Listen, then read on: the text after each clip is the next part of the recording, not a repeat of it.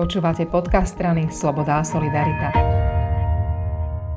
Tým líderka SAS pre podhospodárstvo a poslanky Národnej rady Jarmila Halgašová je skôr vinárka než pivárka. Napriek tomu sa teraz do témy pivovarníctva obúva. Poď. Ďakujem za pozvanie. Obúvam sa aj do pivovarníctva, aj do liehovarníctva, napriek tomu, že môjim obľúbeným alkoholickým nápojom je víno.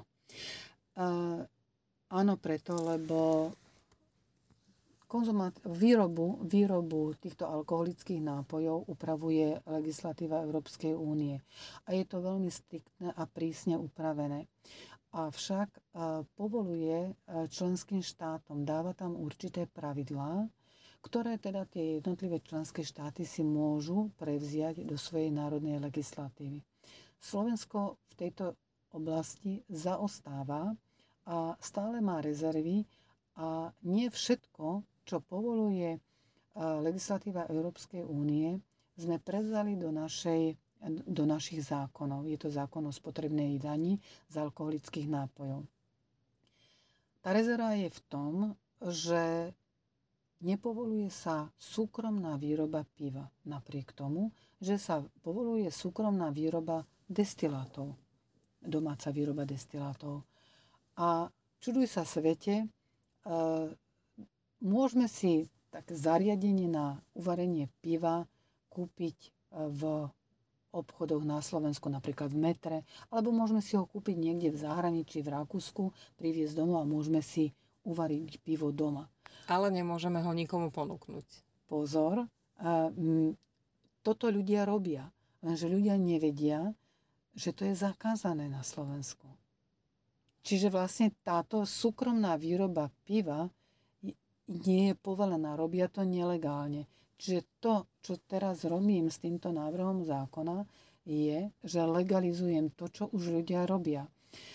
V novele zákona o, o spotrebnej daní z alkoholických nápojov sa povoluje súkromná výroba piva. Áno, bude to s nulovou spotrebnou daňou a bude to na rok, navrhujem 10 hektolitrov piva, čo je teda 1000 mm, litrov. A toto pivo môže byť e, e, využité výlučne na súkromnú spotrebu. Čiže môžem ho vypiť ja, moji rodiny príslušníci a priatelia a nemala by som im ho predávať. Cieľom je upraviť tie pravidlá tak, aby kopírovali realitu. Áno, ten, ten cieľ je presne taký. Robí sa to tu, tak je to nelegálne. Upravme zákon tak, aby tí ľudia vlastne to vyrábali v súlade so zákonom.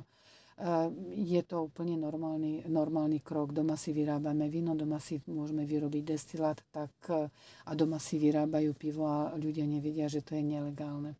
Takže toto ideme, toto ideme upraviť a odstrániť tento, túto anomáliu. A ďalší krok je vlastne zriadenie inštitútu malého liehovaru. Malý liehovar je v zásade v každej druhej dedine, každý tretí dom, či nie? Nie, nie, nie.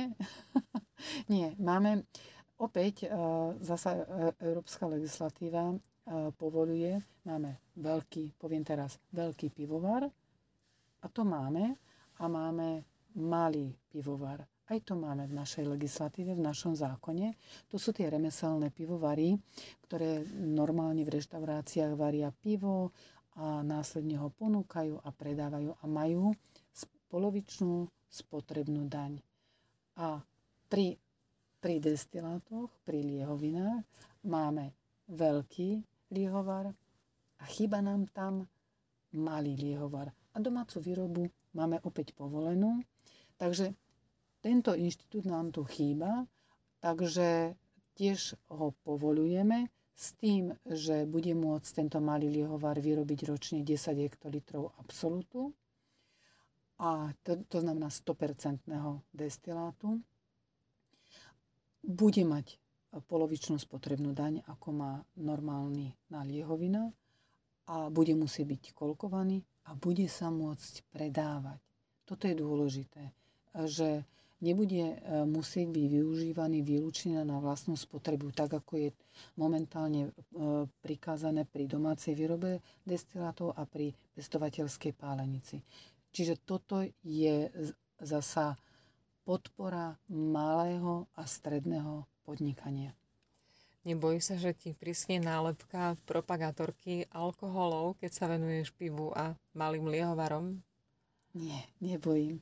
Ja si myslím, že by mi mohlo prischnúť propagátorka, alebo teda uh, zasta- zastanca uh, malých a stredných uh, podnikateľov, zástanca udržateľnosti života v regiónoch, v obciach, agroturizmu a hlavne teda rozmanitosti.